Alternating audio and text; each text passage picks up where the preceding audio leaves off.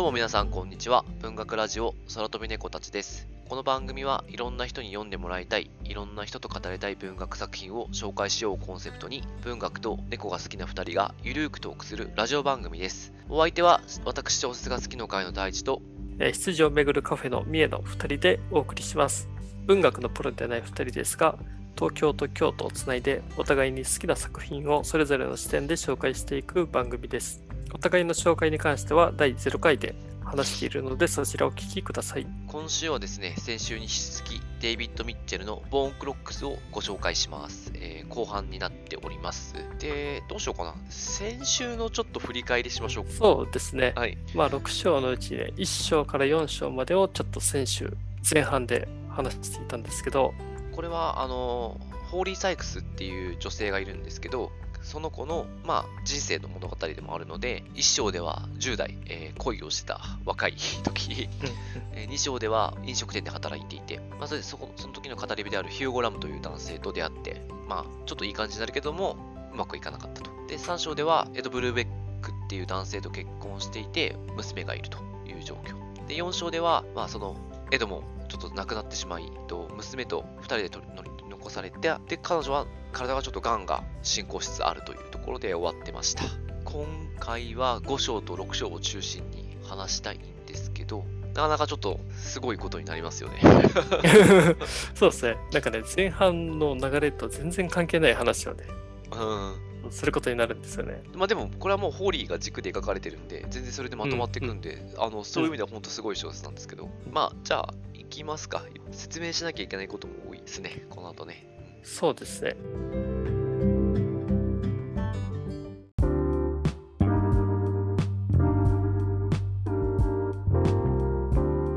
で、はいえっと、5章はですね、えー2025年が舞台です。で、主人公、語り部はマリナスという、1章の時に出てきてるんですよね、すでに。えっと、そうそうそう。あの精神科医みたいな感じのうんポジションなんですけど、この人は、ホロロジストという、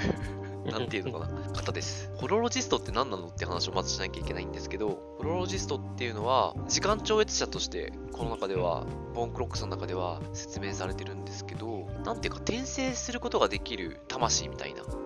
感じですね。ホロロジストの中にも2種類いるんですけど、えーっと、機関車と、なんだっけ、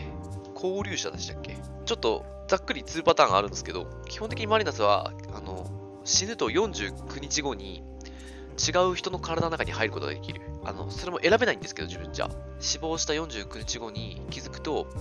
他のあの人間の体の中に入ってるという状況になります。だから、何回も何回も人生をやり直すことが、やり直すっていうかなんだろうな、うんあの経験することができるのがそうホロロジストですね。うんしかもマリーナスはその記憶とかそういうのはもう全部引き継いでるんですよね。うんうんうん、なんか千年単位でこう記録があるっていうこうそうそうそうんホロロジスト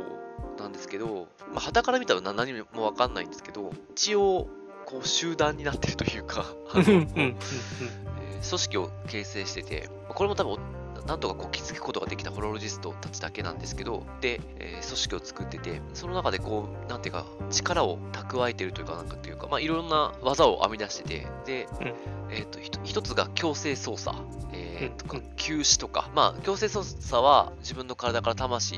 が抜けて違う人の体に入って操作することができると。なかなかあのすごい あのまあこれ結構パワーを使うんですけどで休止っていうのはその人をまあい一時的に意識不明にすることができる力とかあったりしますねあとなんだろうあ記憶操作ができたりするのかなとそうですね。あ、記憶操作。なかなかうん結構、あのいろんな能力を持ってるしで、うん、そうですね。なんかホロロジストによっても、なんかこの人はなんか武力に長けてるとか、あええなんかこの人はなんだろう、なんか予知能力があるとか、うん結構ね、人それぞれ特殊能力があったりするんですよね。プロジストは望んではなれるもんじゃないんですよね。気づいたらなってたみたいな。まあそうですね。うんなぜ自分たちが選ばれたかわからないけれども、うんうん気づいたらホロロジストとして生きていたといううん感じですね。うんそうですね。鬼滅の刃で言うと、柱のイメージですよね。あ、確かに、そうか。そうですね。うん柱ですね。うん柱ですね。で、逆に、なんていうか、アンコライトっていう集団がいるんですけど、ここれが鬼滅で言うともう本当に鬼滅の刃で例えちゃうとあれなんだけど でもまんままんま鬼ですね。そうです。えー、と人間の魂を食べて生きていてで不老不死になってると。あ不死ではないか。不老になってると、なんか1年に一度かな？うん。なんか、その人間の魂からをなんか黒黒ワインとして飲むという、なんか抽出するのかな？よくその辺のことあるんですけどね、うん。まあ、それによって多分不老でいられるという。あで誰でも人間なら誰でもいいわけじゃなくてなんかこそう特別なあの日本の言葉っていうと多分霊感が強そうな子供うん、っていうのがもうベストな黒ワインの元でそういうのをみんな手分けして探してですねあのアンコライトもこれあの上位が12人いるんですけど。上位12人でもちょっと鬼滅の刃っぽいですけど本当ですよね。めちゃめちゃ強いんでねその12人そうそうそう。その人たちがこう持ち回りでいい食料となる人間を探しているっていうところで、で、このアンコライトとホロロジストが戦いを繰り広げてるんですよね。そうですね。実は歴史上においてそう、うん因縁がずっとあったという。まあ、アンコライトからするとどうなんだろうあれなのかな何もしなくても時間をちょい、まあ、してるその魂たちっていうのはうん憎たらしいっていうのもあるし、まあ、ホロロジストたちからすると、まあ、やっぱり人を食べてるっていうのは許せないというか、まうん、うん、あ、うん、とこですよね。うんうん、戦いを繰り広げてきたとそうなんですいうとこ。ろですね。これの戦いになぜかホーリーが絡んでくっていうそうそうそう。このボーンクロックスになってますね。ううんん、そうなんですよね。なんかその、書って呼ばれる、なんていう予言の書みたいなものですよね。で、なんかそれがもう、あの最終決戦をもう暗示していてで、そこになんかね、ホリーがかあの関わっているというような。まあ、ホリー自体は全く第5章に至るまで、ホロージストの存在とか、アンコライトの存在とかは知らずに来てます。まあ、接触はこあのしてる人たちはいるんですけど、あのうんいろんな章で、ホーリーにとってはもう何の世界だかわからないっていうところなんですけど、で、これ、ホロロジストのあのマリナスが主役なんですけど、マリナスは、まあ今、えっ、と、前の前ぐらいの、えっ、と、人生で、あの第1章で、ホーリーの精神科医として担当したんですよね。まあそういうのもあって、まあ知ってはいるし、まあホーリーもマリナスという名前はもう覚えてると。でも、えっ、と、これ、ホーリーとマリナス出会うんですけど、5章で、えーこの時もう、ホーリーが50代になってるかな？うん、なってますよね。そうですね。で、マリナスはまあ、あの別に、マリナスの名前とか出すんだけど、まあ、ホーリーはホーリーでもう、そんなの全然信じてないっていうか、そうそうそう。まあ、理解が及ばないというところで、うんホロロジスト側からすると、なぜホーリーをに接触するのかっていうのが、まあ、すごく大きな理由があって、一回、あの、アンコライトの本拠地あるんですよね。うん、アンコライトも結構いろんな能力を持ってて、もう基本的にはなんか超能力みたいなのみんな使えるんですよね。そうそうそう。すごく強くて。で、テレポートができるんですよ、こいつら。超超ずるいんですけど。だから、ホロロジストがアンコライトちょ追い詰めても、テレポートで逃げちゃったりするうん、うん、んですけど、まあ、基地みたいなところがあって、それが、なんか、生と死の狭間みたいなうん空間で、白母と呼ばれてる、あの、薄くくれるって書いて白母と呼ばれる、なんていうか、世界、空間なんですけど、そこに、このアンコライトたちが建てた、あの、教会みたいのがあって、うん。そこを、なんていうか、ねじろにしてるんですけど、そこに、時間軸での第一章なんですけど、第一章の時に、ホロロジストたちが、まあ、決戦じゃないけど、アンコライトたちを滅ぼすチャンスを得たんですよね。ホロロジストって、あの、魂なんて誰かの体の中に入ったまま、なんか移動ができるっていうか、で、アンコライトのやつの中に入ったまま、その、本拠地に何人かが行って、で、アンコライトを一網打尽にしてやるぜ、みたいな、なんか、そうですね。うん、作戦に出たんですけど、え失敗しちゃったんですよね。え、そうですねう。ん。なんかそれがイメージです。もう第一次決戦みたいな。うん、それが時間軸で言うと第一章なんですよね。そうそうそその時に、あの、うん第一章の時に、あの、ホーリーにお茶をあげた老婆がいたんですけど、うんまあ、それが、あの、エスター・リトルという、まあ、ホロロジストの中でめちゃめちゃ強いやつみたいな、なんか、あの、う。うん。えっと、親方様みたいな感じですよね。まあ、そうですね。ええ そうそうそう。鬼滅言うと そうです、そうです。その人が敗れた後、えーもう力も失ってしまったと、ほとんど。うんで、もう死ぬかもしれない時に、えー実は第一章であの保護施設がどうのこうのって話があったんですけど、ホーリーを、まあ、隠れ蓑としていた、最後の。で、そこで長い間眠るという選択をして、うんホーリーの中に隠れて力を、まあ、蓄えてたというか、復活する力を蓄えてたんですよね。っていうことが5章のとあたりで、あホロロジストのマリナスのもとに、すごい回りくどいやり方をした。エスターからのあの過去からのメッセージが届いて、あ、そうそうそう。うん知るんですよね。フォーリーの中にうエスターがいるっていう。そうなんですよ。で、マリナスとそのホロロジストたちは、そのエスターを復活させるために、まあ、ホリーに接触すると。でも、ホーリーはまあ全然、なんのこっちゃみたいな感じなんですけど、まあでも、まあ、いろんな、あの、ことがあって、信じ始めて。で、ここで重要になるのがジャッコですよね。あそうですね。うん、で、この5章になって、結構ジャッコっていうのが出てくるんですけども、名前で。で、ジャッコはその1章から、まあ、行方不明になって、もうその後どうなったんだろうって。うん。まあ、そのあのホリー・サイクスのその家族はみんな心配していたんですけども結構そのジャッコのその後っていうのがあの語られるのが5章で、まあ、ちょっとこれ、ね、ジャッコっていうのが実はジャッコではなかったっていうのが明らかになるんですよね。うんうんなんかそのジャッコも実はその子供の頃からすごいもう天才児とかってよ呼ばれたりしていたりちょっとなんていうか大人びた口調で喋ったりすることがあったんですけどだからそれの原因がそのホロロジストだったといううん、実はそうですね。そうなんですよね。えっ、と、千年単位で生きてきた 魂が。ジャッコの入ってたと。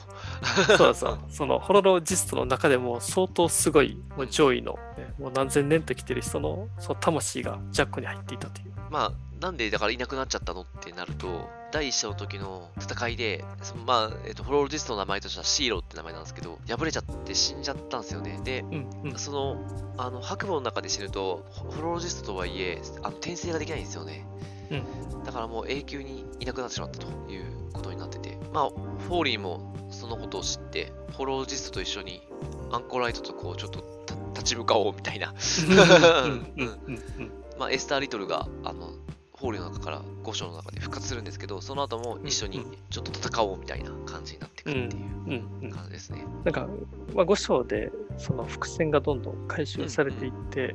なんかこのその高揚感っていうのがなんかすごいですあよね。、そうですよね。もう、こういうことだったんだ、みたいな。そうんうんそうなんですよね。なんかずっと怪しい話がちょいちょい挟まれてて、そうですね。これなんだろうとか思いながら。そうそうそう。えそうですね。実はね、別の世界にちょっとつながっていたっていうのが、うん。もう明らかになるという、この5章ですよね。なんかアンコライト側もかなりいろいろ必死なので、いろんなこと探ってたり、4章でクリスピン・ハーシーに、あ、で、えーもうちょっとお分かりかもしれないですけど、2章のヒューゴ・ラムは、あの、アンコライトに落ちました。そうそう。まあ、上位のアンコライトですね。うん、今、なんかめきめき力をつけて、4章の段階でめちゃめちゃアンコライトにななって、日は浅いけど、めっちゃ強いみたいになってる。そうそうそうそう。あ、で、なんか、クリスピン・ハーシーに実は接触してたりとかしてね。そうそうそう。うん。でも5章読んでると、あれですね、集合ラムってもアンコライトの中でも、なんか5本の指に入るぐらいのあうん多分、なんかもう、ね、地位まで行ってたんだろうなっていう。うん。4位か5位ですよね、うんきっと。そうですね。めちゃめちゃ強いですもんね。だから前半で少し名前の上がっていたあのコンスタンティンあ、という人もそうアンコライトのまあナンバー2的な位置でめ。ちゃめちゃ強いっていう。で、まあ、その、コンスタンティンか、が鍛えてたのが、マラヒューゴ・ラムっていう。そうそうそう。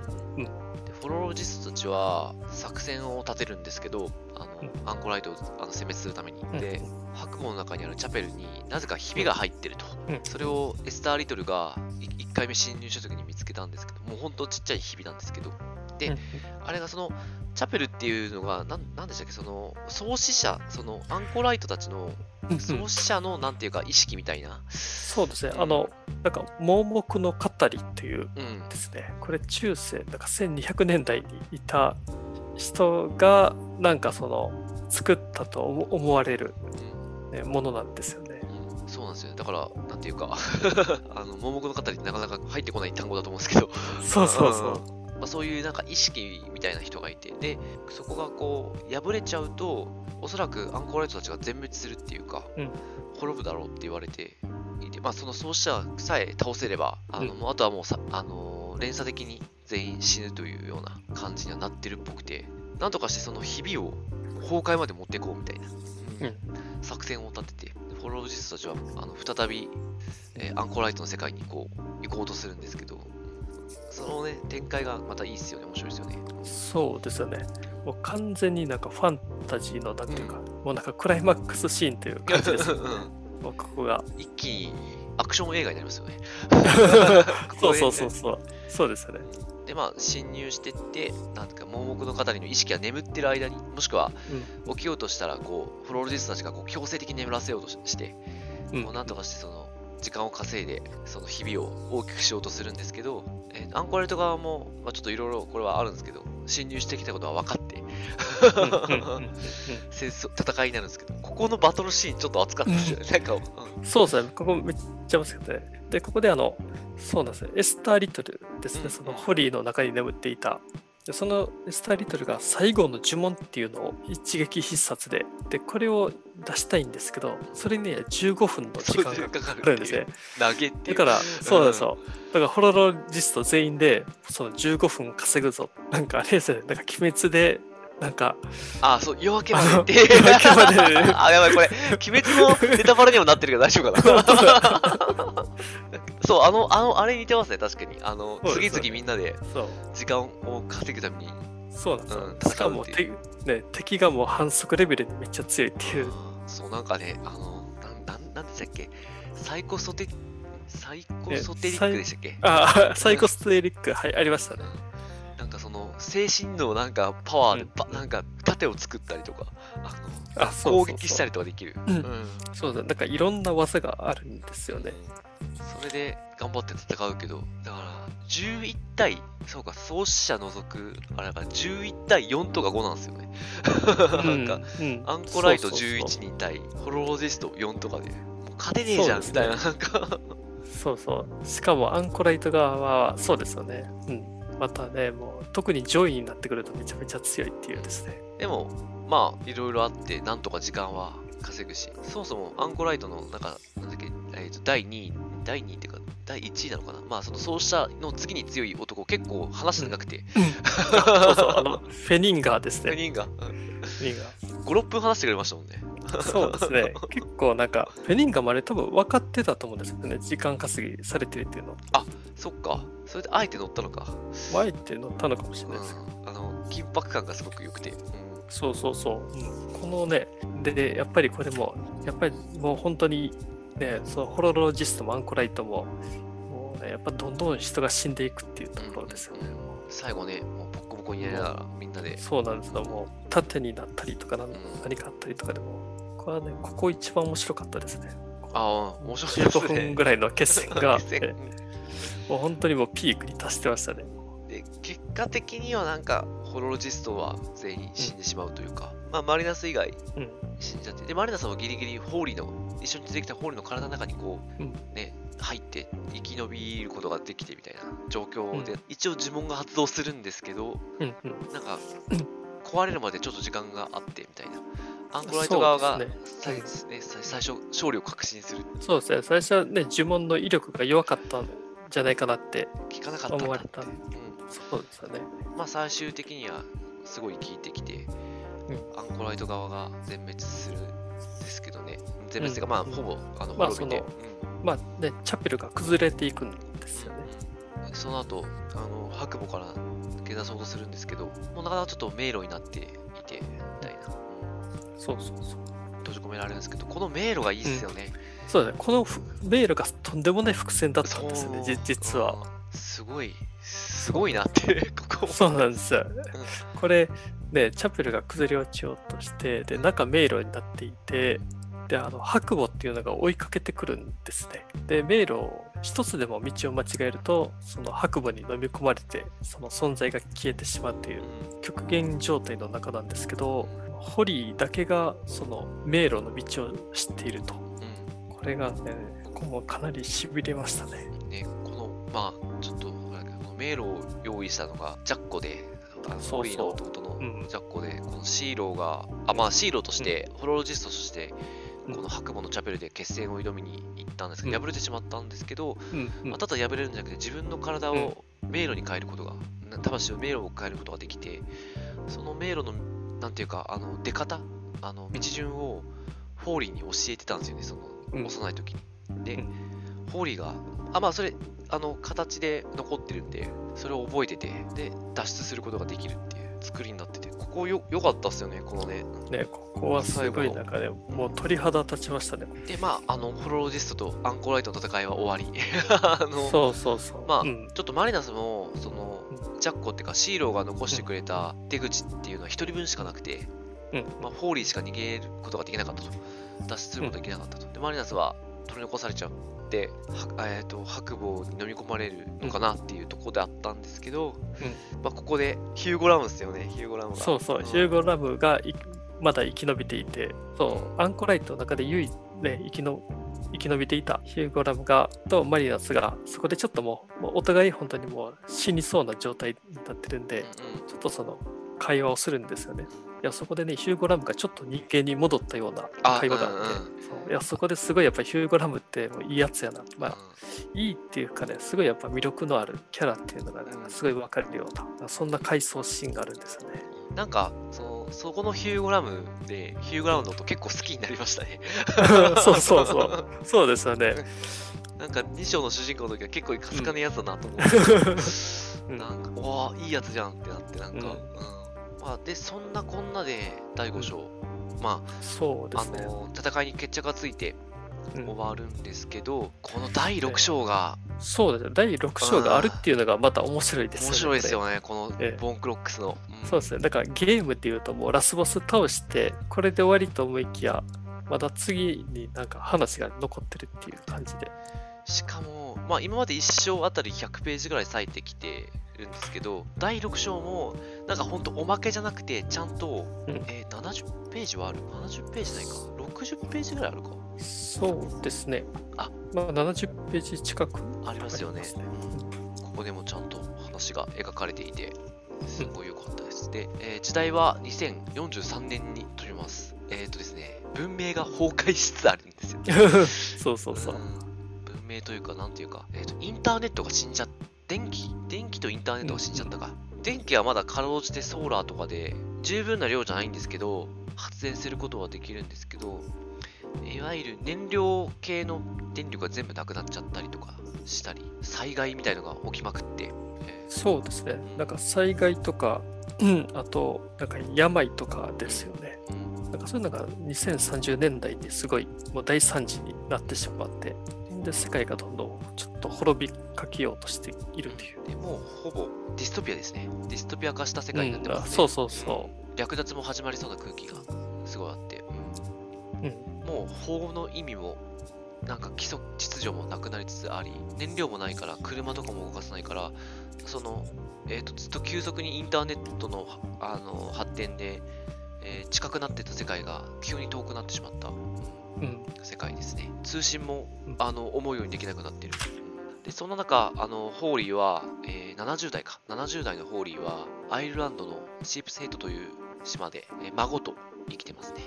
うん残念ながら、そのイーファと、あの、イーファの旦那さん、オリバー、オリバーでしたっけ？が、もう死んでるっていう状況で、まあ、ホリーの、えー娘うんですよね、確か。も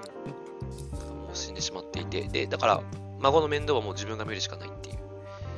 感じになってますね。なんかその5章からのこのギャップがうん。結構すごいなと思ったんですよね。あ、わかります。目の前に出てくる。ですよね。なんか5章って、まあ、単純に正義と悪に分けちゃうとしたら、うんうんなんか最後はなんだかんだ正義が、あ買ってうんうんうんやこれで終わったって思ったら、次の6章でいきなりもう世界滅びてますっていう未来がで提示されていて、一体今まで何だったんだろうって。うん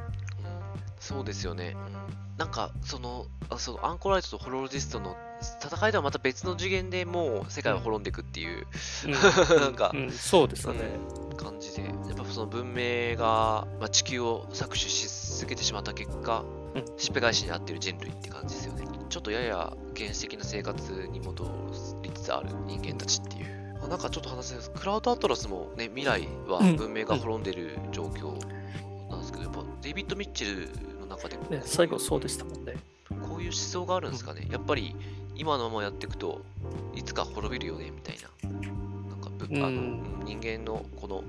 傲慢さがやっぱりしっぺ返し食らうよねみたいな思いがあるんですかね。ねなんか未来描こうとすると、うんまあ、そうなってしまうっていうのがあるんですかね。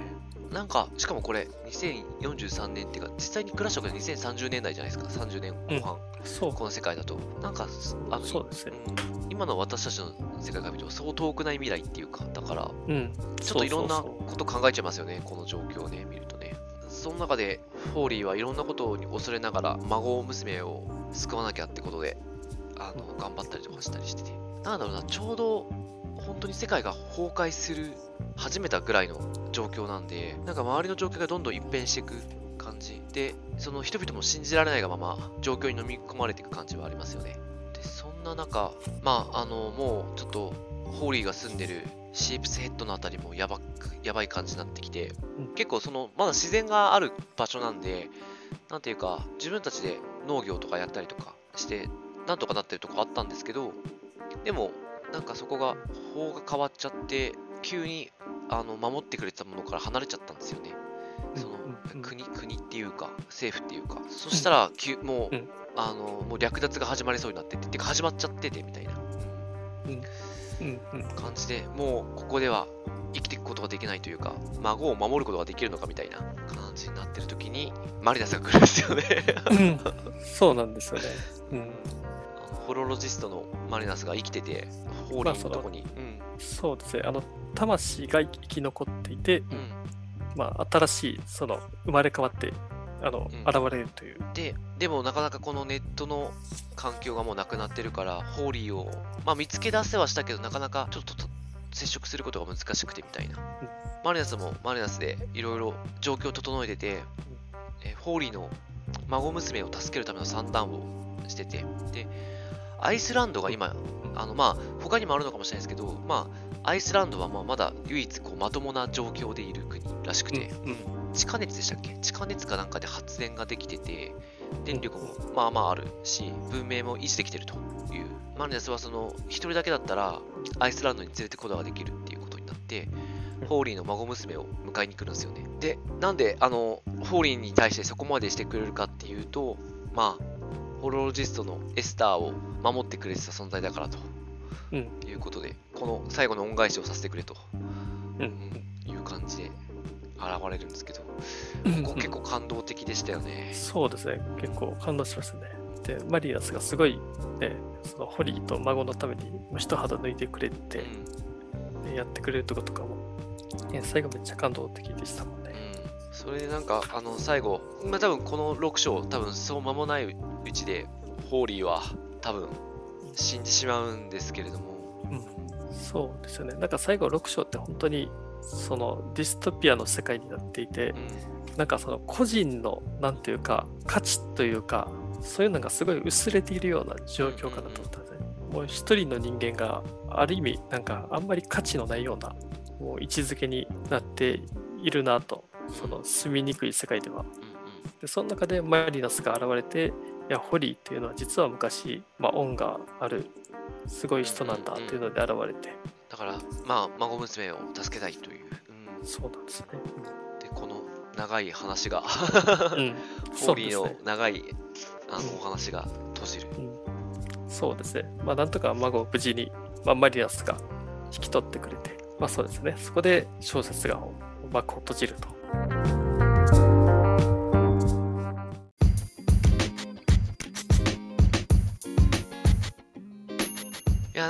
最後まで話しちゃいましたけど、どうしようかな、うん。そうですね。うんまあまあ、どこまで残すか。結構ネタバレしながら話してきましたけれども、まあ、実際やっぱり、あの分かって読んでも多分、これ多分、本当に三重さん言ってますけど、うんうん2回目読むとめっちゃ面白いですね、絶対ね。そうですねうん確かに。これ、うまくできてんなまそうですよね。すごい、なんか本当に情報量がめっちゃ多いんで、まあ多少ね、分かってる状態で読んでも、いや、もっといろんな情報がさらに入ってくるんで、まあそういう意味ではもう、本当面白く読めるかなと思いますよね。はいまあ、ただ、ちょっと長いんで、10時間、まあ15時間確保してうん手に取っていただそいうて、ですね。え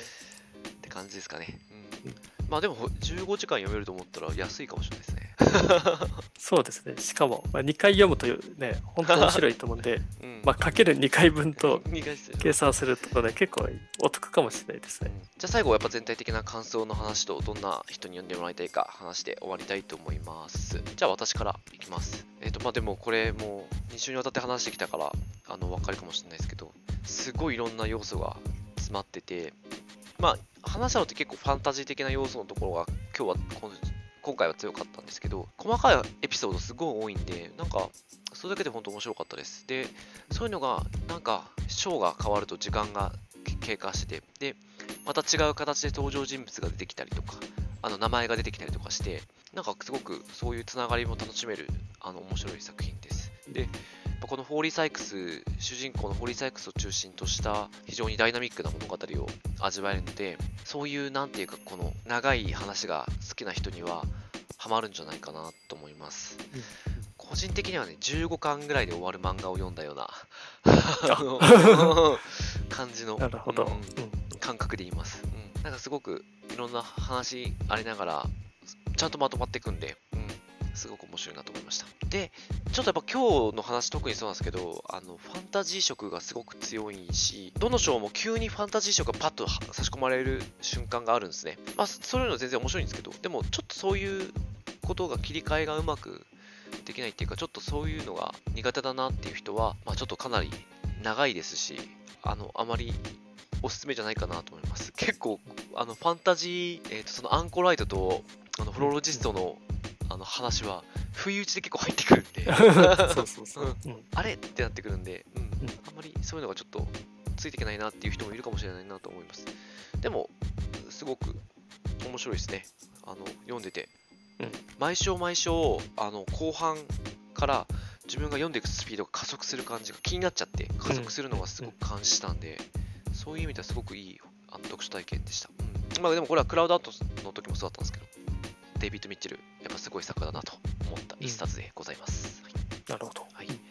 三重さんどうでした？そうですね。実が、あの、すごいもう現実世界のことを、なんていうか、うん重く書いているなと思って、で、まあ、もちろん、ホリー・サイクス中心に書いてるんですけども、でもやっぱり、ね、2つの世界が存在していると、その現実世界とファンタジーの世界と、やっぱり現実の世界が、ね、重く書かれている分だけ、そのファンタジーの世界っていうのが、もうよりシビアにうんなんか読ま読まないといけなくなってくるっていう、なんかそこがすごいあの良さかなと思っています。えっ、と、あと面白いなって感じたのは、もう現実世界では重要人物でないような人、えー例えばその、なんだろう、アル中でもう世の中から見捨てられている人とかですね。うん、うん。のそういう人たちが実はもう一つの世界の中では重要人物であったりとかですね、何かキーパーソンであったりとかっていうのがあって同じ人でもなんか世界が変わるとなんか位置づけが変わってくるっていうなんかそういうのも面白かったですね。うん。なんかそういう意味ではすごいまあ重厚感があるしその2つの世界のね、なんていうか複合している様を読めるんで、まあ、ファンタジー好きな人はもうみんなこれは好きになるんじゃないかなと。まあ、ファンタジーうんそうですね。まあ、ただね、ファンタジーだけでは決してないので、えーそういったところではまたちょっと単純にファンタジーとも言えない、なんかそういう要素もあるので、うんなんかそこも楽しめるんじゃないかなと思ってます。ありがとうございます。い、やー、長かったけど面白かったですね。そうですね。いや、なんだかんだ、なんか読むの大変だったんですけど、でも面白かったですね。年に一冊はこういうやつを 読みたいなと思います。そうですね。まあ確かにまあまあ、いい経験にはなりましたね、うんなんか。読んだぞっていうぐらいのこの厚さと重厚感と、あとやっぱ読んだ時のこの、あの長さゆえにバックしてくるストーリーは年に一冊ぐらいは読みたいなって思いますね。じゃあ、デイビッド・ミッチェルのボーンクロックスをあの2週にわたってお届けしました。ありがとうございました。うんありがとうございました。じゃあ次回告知で終わります。えー次回はですね、えー伊藤計画の虐殺期間になります。えー今回、えー村上春樹、えー菅敦子さんに続いて、久しぶりの日本人作家でございます。その翌週にはハーモニーをお届けするつもりなので、2週連続で伊藤計画さんをちょっとお届けしたいと思ってますので、よろしくお願いします。番組の感想やリクエスト、またこのラジオを聞いて紹介されている本を読みました、読み返しましたなどありましたら、ハッシュタグ空飛び猫たちをつけて押していただけると大変ありがたいです。Twitter やインスタの投稿や DM やリプライなどでお待ちしております。メールアドレスも番組情報欄に載せてますので、そちらからいただいても大丈夫です。積極的に拡くさん共有していただけると助かります。それでは、また来週、ありがとうございました。ありがとうございました。